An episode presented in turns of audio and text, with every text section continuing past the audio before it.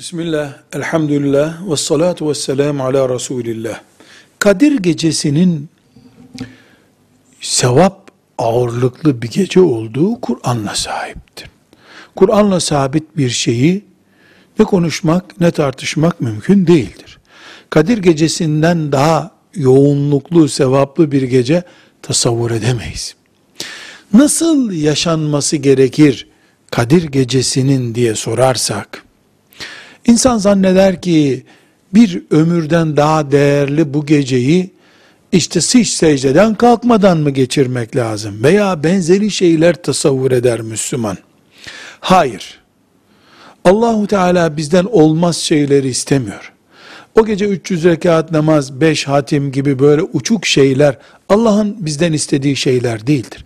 Ayşe annemiz radıyallahu anha o gece bildiğim bir gece olursa ne yapayım ya Resulallah şeklindeki sorusuna Efendimiz sallallahu aleyhi ve sellem şu duayı okumasını tavsiye buyurarak cevap vermiştir. Allahümme inneke afuvun tuhibbul afve fa'fu anni.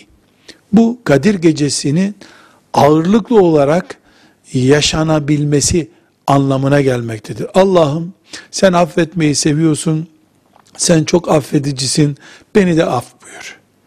Dua olarak budur. Özel bir namazı, özel bir ibadeti yoktur. Yeter ki mümin kendisini o gece ve onun öncesinde sonrasında Rabbinin huzuruna çıkmaya hazır kabul etsin, o şuurla gecelesin, onu yapsın. Velhamdülillahi Rabbil Alemin.